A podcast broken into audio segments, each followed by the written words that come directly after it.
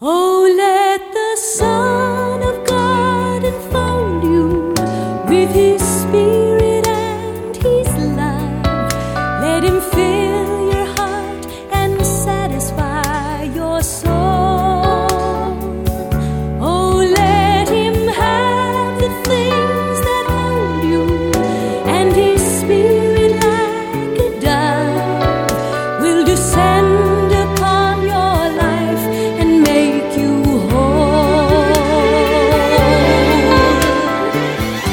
Welcome to the Word for Today, featuring the Bible teaching of Pastor Chuck Smith, founder of the Calvary Chapel Movement. This in depth one hour radio broadcast features a verse by verse study through the entire Bible, as originally taught by Pastor Chuck. Our study today picks up in the book of Matthew, chapter 18, verse 15, as we follow along with today's lesson. And so Jesus now says, If your brother shall trespass against thee, go and tell him his fault between you and him alone. And if he hears you, you've gained a brother. This is really a form of discipline within the church that Jesus is setting forth, though the church at this point doesn't yet exist. This is the way relationships are maintained. If you're offended because of a brother, because of his actions, because of his deeds, because of something perhaps that he has said, best that you go alone to him, sit down with him, and talk it out with him. Don't go around broadcasting it. Do you know what he did? I can't believe it. I saw him myself. I know, you know. And, and going around broadcasting it to everybody and trying to get everybody on your side, you know. First of all, go to the brother. Deal with him. If he hears you, good. You've gained a friend. You can just bury it right there. If he doesn't hear you, then take one or two more with you. Take someone else along. That in the mouth of two or three witnesses, every word may be established. In other words, there are some people that um, I don't like to talk to unless I have some others with me. So if you come to see me and I invite Romaine into the office with us, you'll know that you're one of them. You see, a lot of times you say things to people, and whether or not it is deliberate, I don't know, but they go out and they distort what has been said. They totally twist it, or they even add things that weren't said but attribute you as having said them. And when I find such individuals that word comes back to me that I was supposed to have said, you know, they said that I said, and and it, it's just off the wall kind of stuff, then I get leery of even talking to those people without witnesses. And quite often, when you have an offensive brother, when you go to them, quite often they rebel against what you say. They're not going to always, if they listen, if they hearken, great, you've gained a friend. If they don't, then don't jeopardize yourself by going alone the next time. Go back again with some witnesses that every word might be established in the mouth of two or three witnesses. They can say, Oh, Chuck didn't say that. And you've got backup. You see, otherwise, you've just got them saying, Well, Chuck said that. And I said, No, I didn't. That's ridiculous. Oh, but Chuck said that. No, no, I didn't. And, and you've got their word against yours. Now you've got, uh, Romaine can say, Well, I was there the whole while and he didn't say that kind of junk, you know. and you're protected. Now, let me say that there are times when Romaine needs to be in, not because of this, but just uh, So don't get offended if you come and see me and I have romaine there too. I mean, that's, that's not always the case, you see. Now, if he neglects to hear them, the two or three that have gone to him, then tell it to the church. Then they should be exposed before the church. And if they refuse to hear the church, then let them be to you as heathen or publicans. They're not really a part of the fellowship of God's people. Now, Jesus again changes the subject and he talks about binding on earth and loosing on earth. Verily I say unto you, whatsoever ye shall bind on earth shall be bound in heaven. Whatsoever ye shall loose on earth shall be loosed in heaven. The heavenly powers that have been vested in God's people by God, powers over the powers of darkness so that we, as children of God, have the authority to bind evil spirits, tormenting spirits. And whatsoever we bind on earth will be verified by heaven. The question often arises if man is a free moral agent, God has given to him that capacity of choice and does not violate that capacity of choice, then how can we pray that an unsaved person would be saved? Because they have the power of choice, and God won't violate that capacity of choice that He's given to them. And therefore, how can I really pray for them? Because if they don't choose to receive Christ, they, they can't be saved, and God's not going to force them to choose. You need to take it one step further, and you need to ask, why haven't they received Jesus Christ and his forgiveness for their sins? And the answer is, according to the scriptures, the God of this world has blinded their eyes so that they cannot see. They are being held as captives by Satan. He has distorted their perception of spiritual things.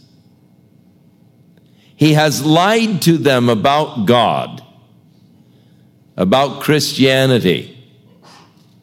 They are very prejudiced against spiritual things because of the work of Satan blinding their eyes to God's truth. So, though I cannot say God save them, that is against their will, recognizing why they are in darkness and why they have not received is because they're blind to the truth. You see, if you can once see the truth of Jesus Christ and what God has offered to us as far as the forgiveness of our sins, the blotting out of our past, the hope of eternal life with Him, and the fact that God only calls you to love, to forgive, to live a good life, a holy life, a righteous life. Now, these things are not odious at all. These are idealistic.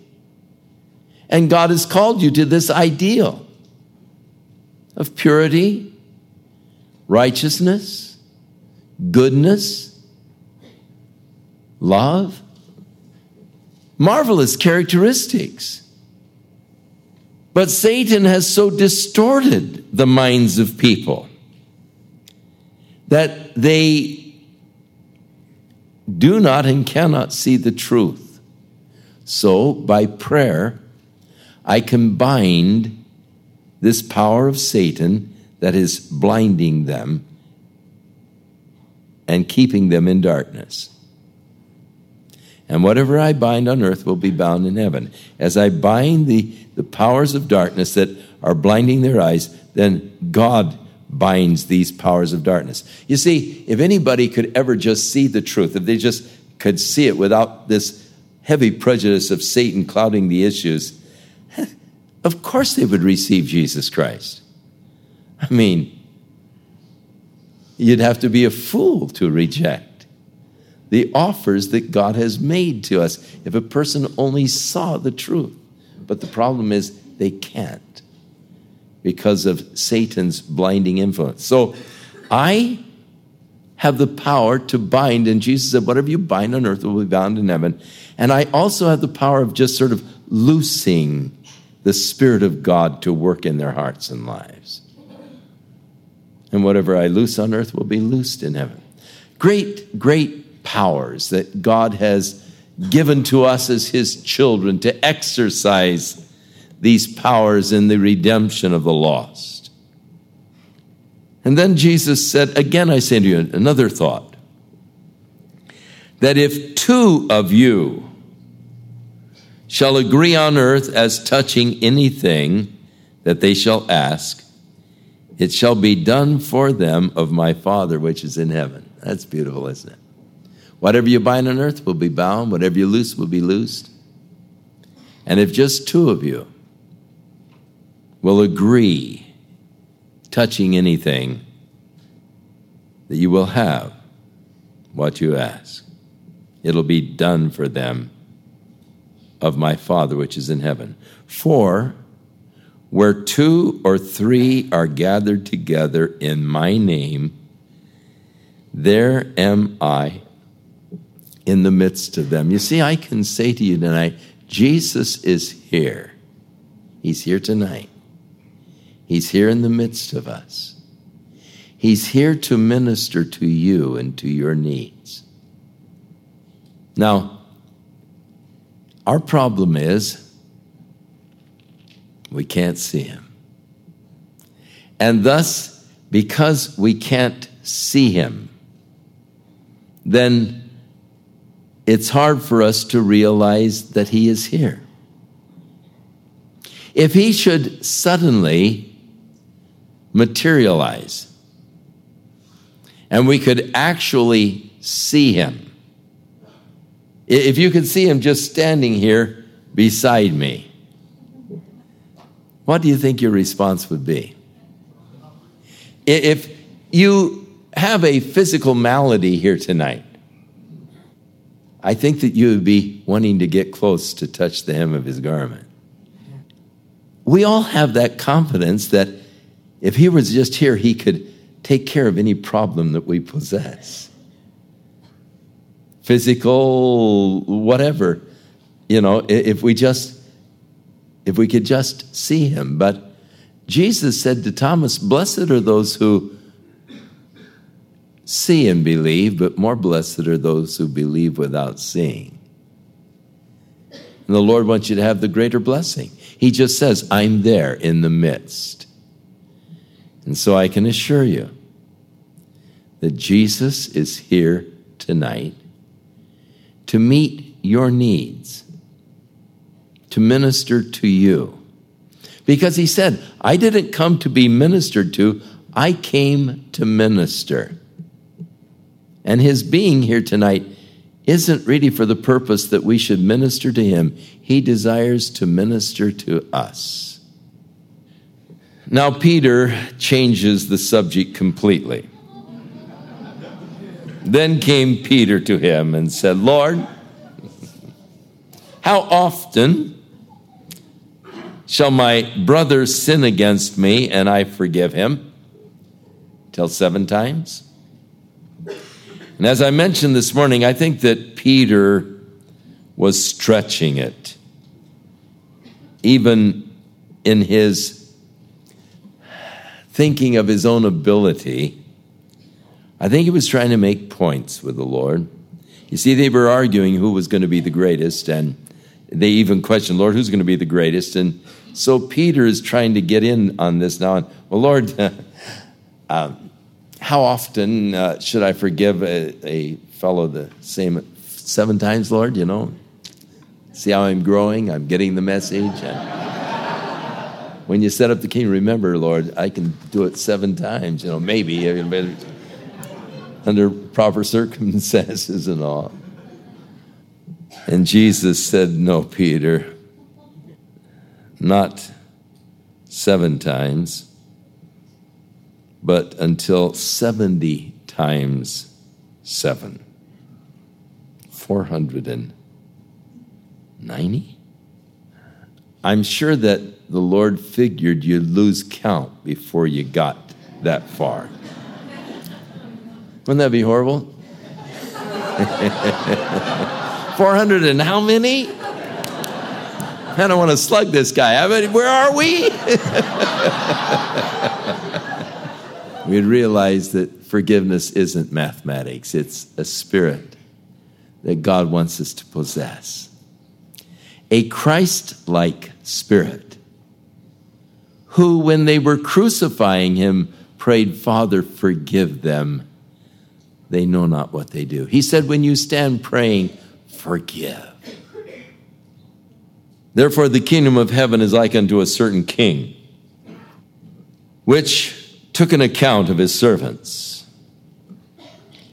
And when they had begun to reckon in the accounting, there was brought to him one which owed him 10,000 talents. And I told you this morning that was $15 million. Well, you see, I was in Bible college back in 1945, and at that time, 10,000 talents of silver would have been worth about $15 million. However, with inflation and all, some of your new Bibles read about $52 million. Good amount, however you look at it.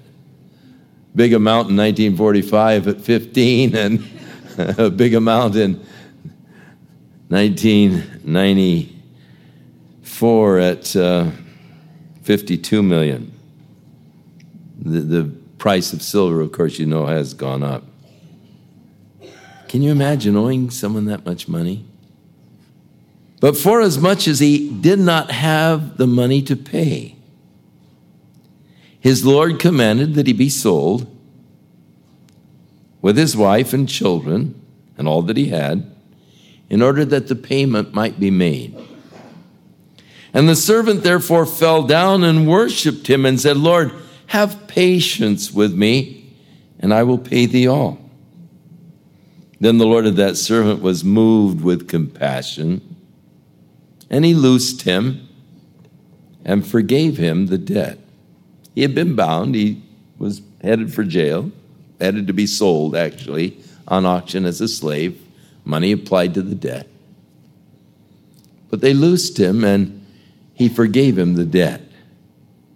But the same servant went out and found one of his fellow servants which owed him a hundred pence. Now, back in my Bible college days, that was $15, and now it's estimated to be about 42. And he laid his hands on him and took him by the throat and said, Pay me what you owe. What a graphic picture this is a picture of us. Jesus is seeking to remind us of the great debt that we owed, that God forgave. All of your sin has been forgiven. Every offense, every transgression, everything. God's forgiveness is complete.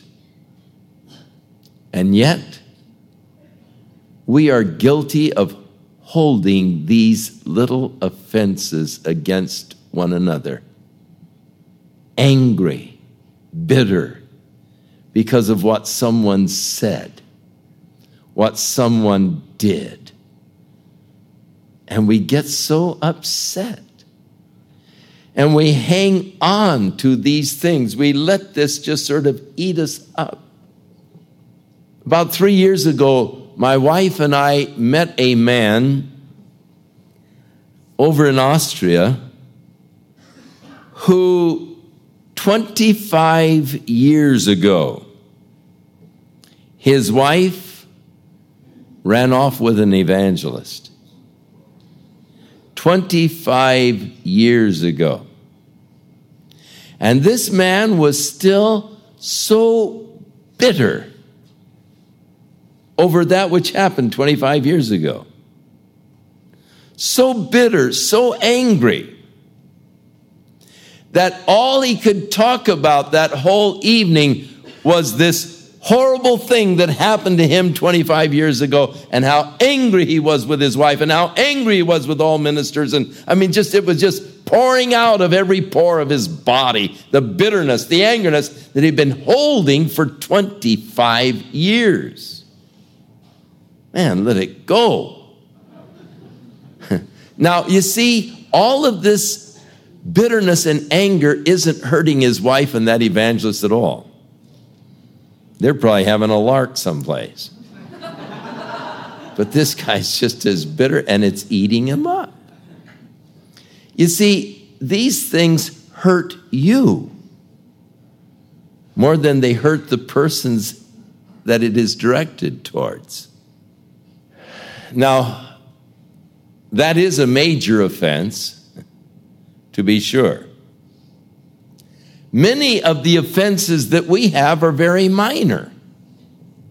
Just someone said something, well, or we heard that they said it. And that's enough for us. We knew that they were rotten rats, anyhow, you know. what do you expect out of someone like that, you know? And, and we're so unwilling to forgive these slight offenses. And, and Jesus is drawing the picture here. God has forgiven you a debt of 52 million bucks. And here you're ready to destroy a brother because of $44 debt. The idea is having been given so much really puts me under the obligation to forgive. I have received forgiveness, and therefore it's obligatory that I forgive. And so the fellow servant laid his hands, took him by the throat, said, Pay me what you owe. And, and the servant fell down at his feet and begged him, saying, Have patience with me, I will pay thee all. He said the exact same words the same petition, and he would not, but cast him into prison till he should pay the debt. Now, when the other fellow servants saw what was done, they were very sorry. And they came and told their Lord what was done. And then his Lord, after that, he had called him, said unto him, O you wicked servant, I forgave you all that debt because you desired me, you asked me.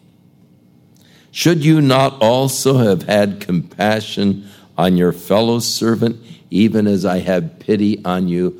Be ye kind one to another, tender hearted, forgiving one another, even as God, for Christ's sake, has forgiven you. That's what the Lord is asking. You've been, God has forgiven you. Be kind one to another. God's been kind to you. Be tenderhearted. God's been tenderhearted. Forgiving, God forgave. And so we're asked to have these godlike qualities and characteristics. And the Lord was angry and delivered him to the tormentors till he should pay all that was due unto him because, and so likewise, shall my heavenly Father do also unto you if you from your hearts forgive not everyone his brother their trespasses. As we said this morning, forgiveness is not an option. It's not even a suggestion by Jesus, it is a command. And he is telling you that your heavenly Father will do the same to you. And of course, it's very easy in the parable to see that the king or the Lord is God. And it's very easy to see that I'm the servant that had this huge debt and I was forgiven. And it's very easy to get the point that I must forgive because I have been forgiven. What a horrible thing unforgiveness is. How it eats away and destroys you.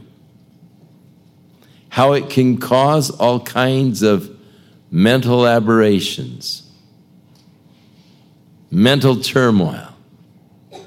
How important that we have a forgiving spirit. To walk away from a situation and to be able to just leave it, not to brood over it, not to breathe out threats, not to determine to get even, but just to forgive. And what a witness that is when you can forgive and when you do forgive. To the 19th chapter of Matthew, as Matthew records for us the departing of Jesus from the area of the Galilee. Now, most of the ministry of Christ was centered around the Sea of Galilee.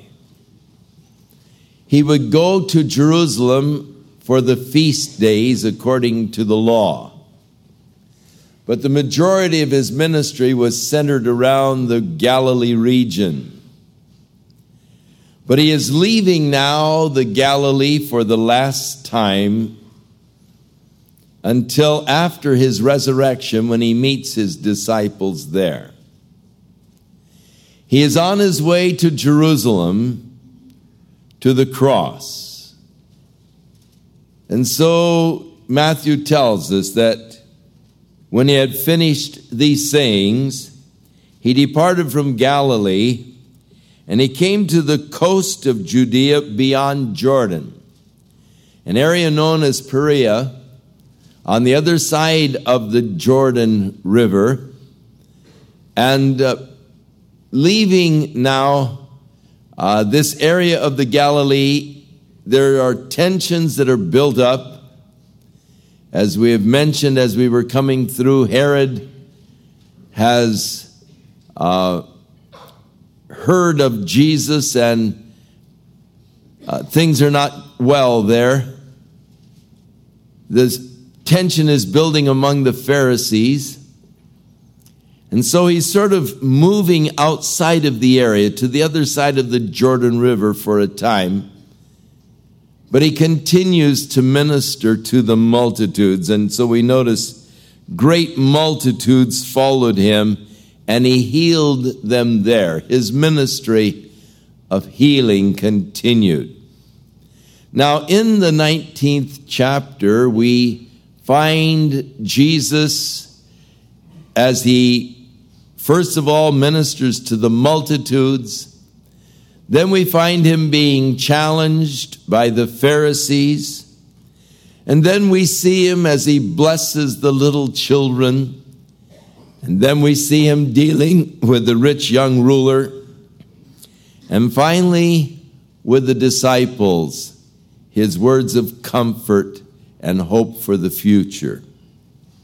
So, verse 3, it's important to note that the Pharisees came to Jesus with the intention of trapping him. They intend to create a controversy. They intend to split the opinion of the people concerning Jesus. And so the question they ask is a lead question. The purpose is to entrap Jesus and to bring criticism against him. So the Pharisees also came. Now, there were multitudes coming to be healed. But with them came the Pharisees. And they were tempting him and saying, Is it lawful for a man to put away his wife for every cause? They're challenging Jesus on the subject of divorce. Now, there was in the law the provision for divorce. It was rather ambiguous if a man's wife no longer found favor in his eyes and he found some uncleanness in her, let him give her a writing of divorce, it said. There was no provision for a woman to divorce her husband, but there was this provision for a husband to divorce his wife. But what in the world does it mean she found no longer favor in his eyes, but there was some uncleanness in her? That was the issue. The interpreting of that phrase. Now, there were two major schools of thought. One led by a rabbi by the name of Shammai. And Shammai took a very narrow position on this.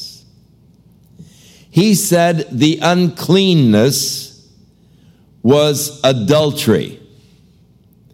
And that that was the only legal grounds for a man to put away his wife or divorce his wife was that of adultery. Incidentally, according to Josephus, there were two causes that were demanding and where divorce was compulsory.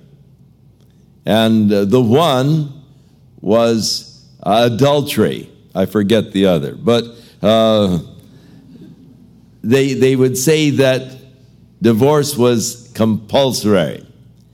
Now, there was another rabbi by the name of Hillel that took an extremely liberal view of she found no longer favor in his eyes and he found some uncleanness in her. And he interpreted that as meaning anything by which she displeased him. Maybe not fixing his meals to his satisfaction. And he took a very liberal position on divorce. And so the Jewish people were sort of divided between the teachings of the Rabbi Shammai and Rabbi Hillel. And uh, so they are seeking to draw Jesus into this controversy. The question is can a man put away his wife for any cause? According to Hillel, yes. According to Shammai, no. So they're trying to put Jesus into the controversy because they know that when people are polarized on an issue, that's the easiest way to divide people. How Satan uses that so often in the church. A divisive tactic of Satan is to polarize people on issues, and it's easy to create division. Uh, with the Jews, there was the polarizing between the Pharisees and the Sadducees over the subject of spirits, angels, and resurrection. The Pharisees believed in all, but the Sadducees believed in none of it. And thus, if you wanted to create a division in a crowd, all you had to do is bring up the subject of resurrection or spirits, and you've divided. You've got a big argument going between the Pharisees and the Sadducees. And Paul recognized this, and when he was brought before uh, the council, knowing that they were divided between Pharisees and Sadducees, Paul said, I believe in the resurrection of the dead, and for this cause I've been arrested and I stand here before you. Well, it started an uproar. The Sadducees and the Pharisees began to argue and yell at each other over the issue, and Paul sort of just sat down and let them go at it.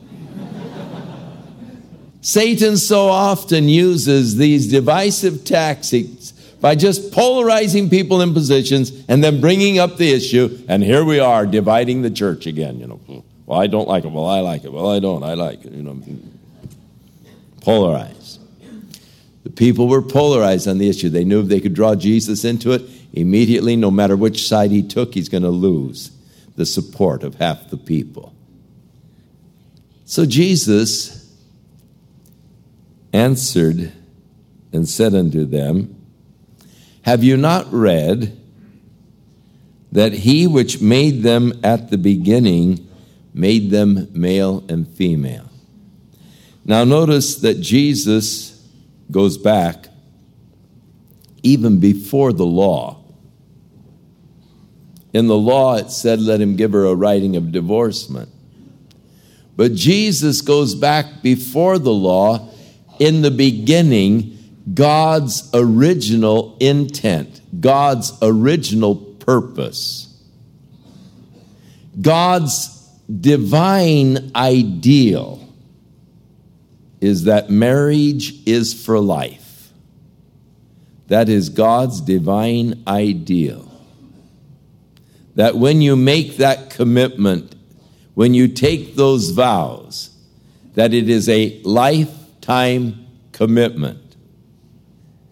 And it takes a lifetime of working out the differences.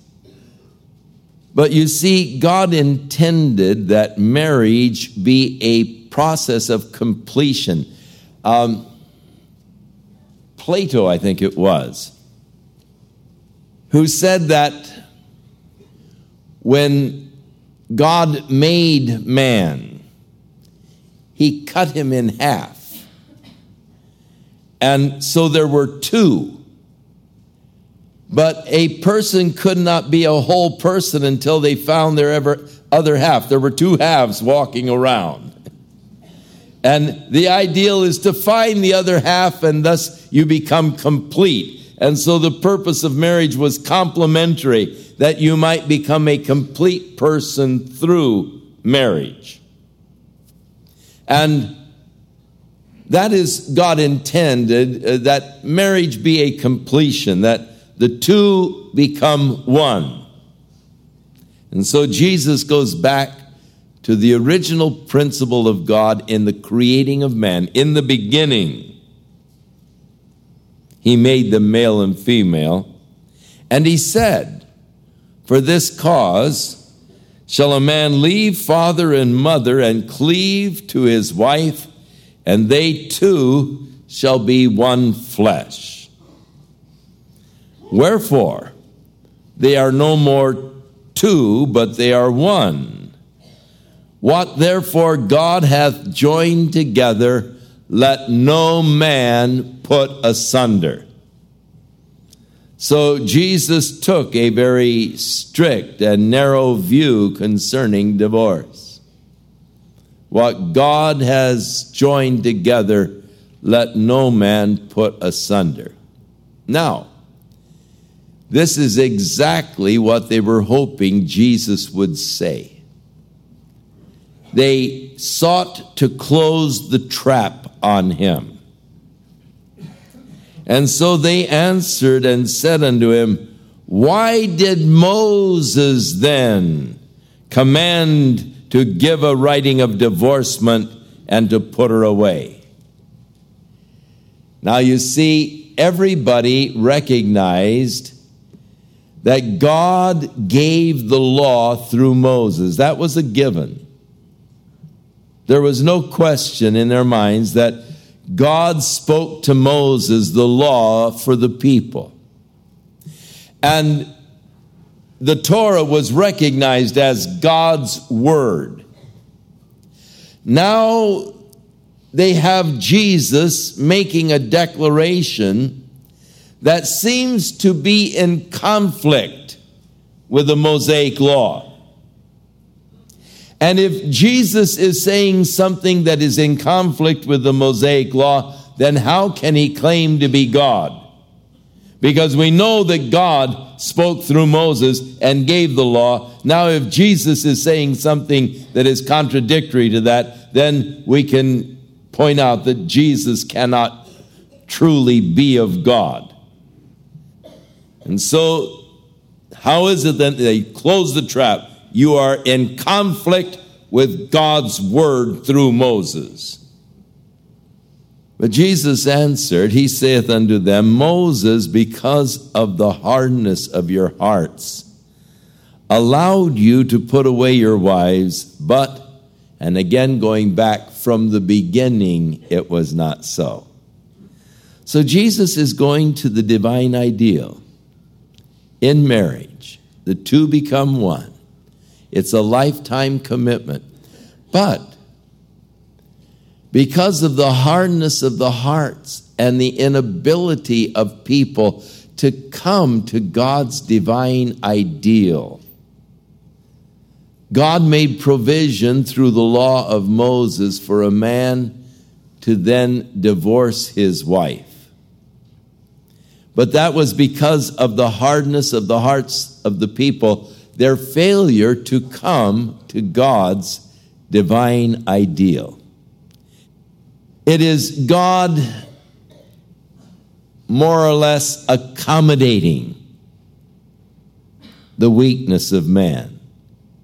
It isn't really the divine purpose and plan and the best, but it is a provision that God made when people, because of the hardness of their hearts, can't achieve or attain to God's best. And then Jesus went on to say, And I say to you, whosoever shall put away his wife, except it be for fornication or adultery, and shall marry another, committeth adultery. And whoso marrieth her which is put away doth commit adultery. So Jesus is very strong, very firm in his teaching concerning divorce. But again, acknowledging that God made provision for people whose hearts are hardened and cannot and will not come to God's divine ideal. So that divorce and remarriage is not an unpardonable sin. It is a failure to rise to the divine ideal. His disciples said unto him, if the case of the man be so with his wife, it's better not to marry. Man, if you got to stick with her the rest of your life, better not to marry, you know. but he said unto them, All men cannot receive this saying. There are those whose hearts are hardened, they can't receive this. Only those to whom it is given. And then he introduces the subject of eunuchs. For there are some eunuchs, they're talking about better not to marry. And there are some who are eunuchs uh, which were born with that physical deformity from their mother's womb. There are some eunuchs which were made eunuchs by men. Now, this was a common practice in the Eastern culture. Those men who had charge of the harems of the potentates were castrated, as well as the priest in the temple of Diana of the Ephesians. And then there are some which are eunuchs for the kingdom of heaven's sake. Now, he that is able to receive it, let him receive it. Uh, hmm. Origen, one of the early church fathers, in reading this passage of Scripture, castrated himself. And uh, later on realized that he had made a wrong interpretation of it, but it was too late. And then there were brought to him little children, that he should put his hands on them and pray. The mothers wanted Jesus to bless their little children, to lay his hands on them and pray for them. And the disciples rebuked them. Now, the disciples felt that they were doing the right thing. Jesus was under a lot of pressure at this point. He had been talking to them about his death. They knew that trouble awaited him in Jerusalem.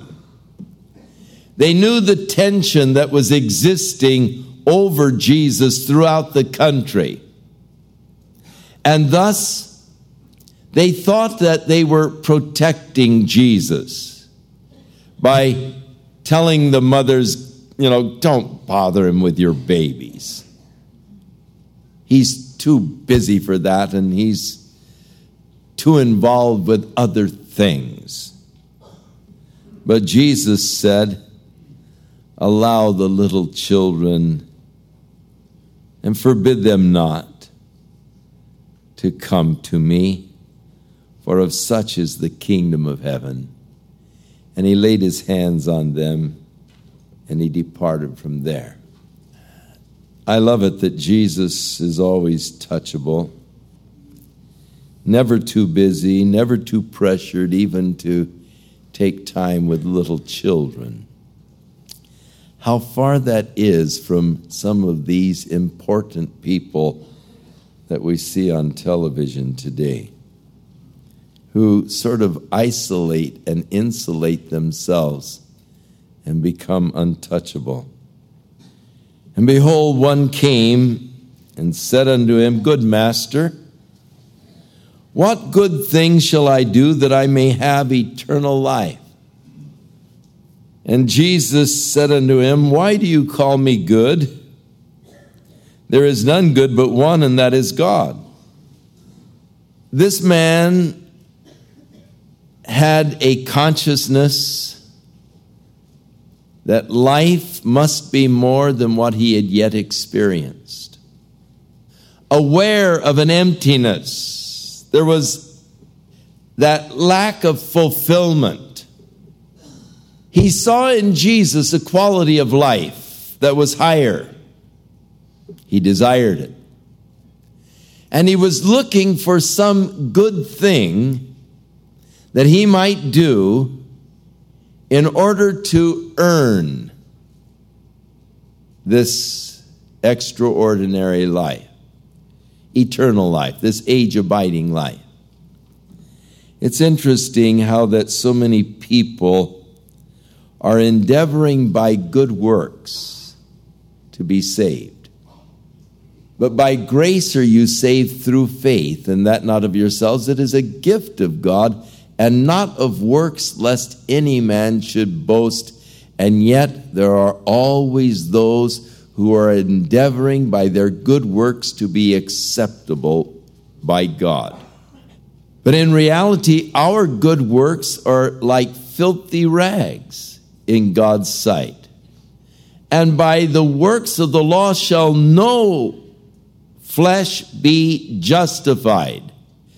And though throughout the Bible the justification by faith is declared, proclaimed, illustrated, emphasized, it seems like man is just an inveterate religionist who feels that by good works and good efforts, he can be accepted by God. All of the religious systems of man have an emphasis upon the good works and proscribed works for those that would enter into the kingdom of heaven. But in Christianity, it's not by works of righteousness that we have done. And our works avail nothing as far as our salvation is concerned. And thus he was making the common mistake that so many people make, feeling that somehow he could earn his salvation by some good work. What good thing shall I do that I might have eternal life? Now, I think that the reason why we are so attracted by good works is we love to boast. And if we could be saved by good works, then think of how we could boast about that. If, if God would say, well, you've got to read so many chapters and you've got to pray so many hours and you've got to lead so many people to Jesus and you got to do, and, we could keep all of this list, then we could say, hey, look, I've got gold stars all the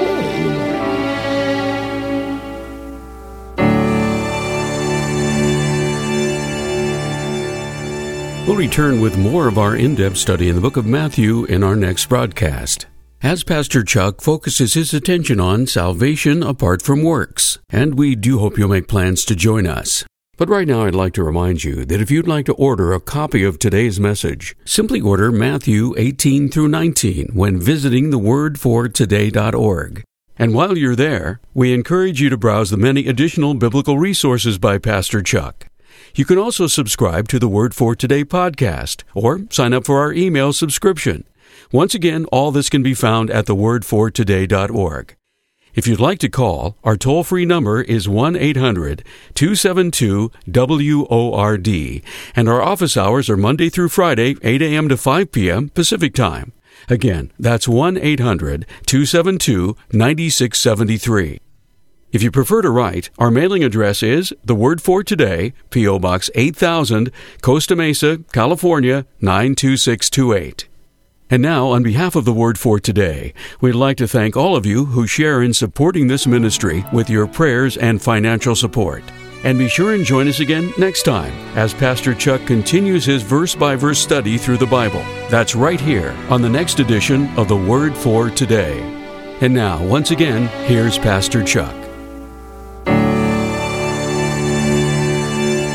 Father, we come tonight looking at the injunctions in these passages, looking at the teaching in these passages. And Lord, help us that we might become as a little child, simple in our faith and in our trust. And Lord, may we have a concern for those little ones that trust in you. May we encourage them. May we love them. May we teach them. May they be brought by us to a fuller understanding of your love for them. And Lord, help us that we would not be guilty of causing offenses to your name or to the kingdom of God. Help us, Lord, to walk circumspectly. May we not offend those little ones that have come to trust in you because of certain liberties that we feel we have the freedom to exercise. But may we live by the higher law of love and walk in love even towards the weaker brethren. Thank you, Lord, for your presence. Thank you for the power that you've entrusted into our hands. And now, Lord, make it complete.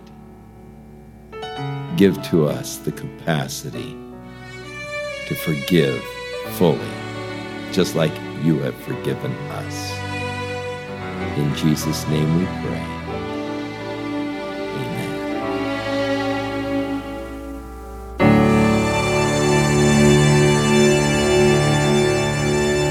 This program has been sponsored by Calvary Chapel of Costa Mesa, California. Through the course of the years, you, our radio listeners, have provided us with valuable feedback as to what has impacted you the most, or what has moved you spiritually in your walk with God. So it's with great pleasure that the Word for Today is pleased to offer you a collection of all time favorites entitled Pastor Chuck Smith's Most Requested Bible Studies. These messages were selected from thousands of studies that were recorded live at Calvary Chapel of Costa Mesa over the past 40 years. They represent the very best Bible studies by Pastor Chuck Smith. Every message is dynamic and filled with rich insights as Pastor Chuck expounds upon relevant issues on a variety of topics related to the Christian faith. This series will strengthen and inspire you to diligently study the Word of God and apply it to your life. You can order a copy of Pastor Chuck's most requested Bible studies available on MP3 by calling the Word for Today at 1 800 272 9673 or visit us online at thewordfortoday.org.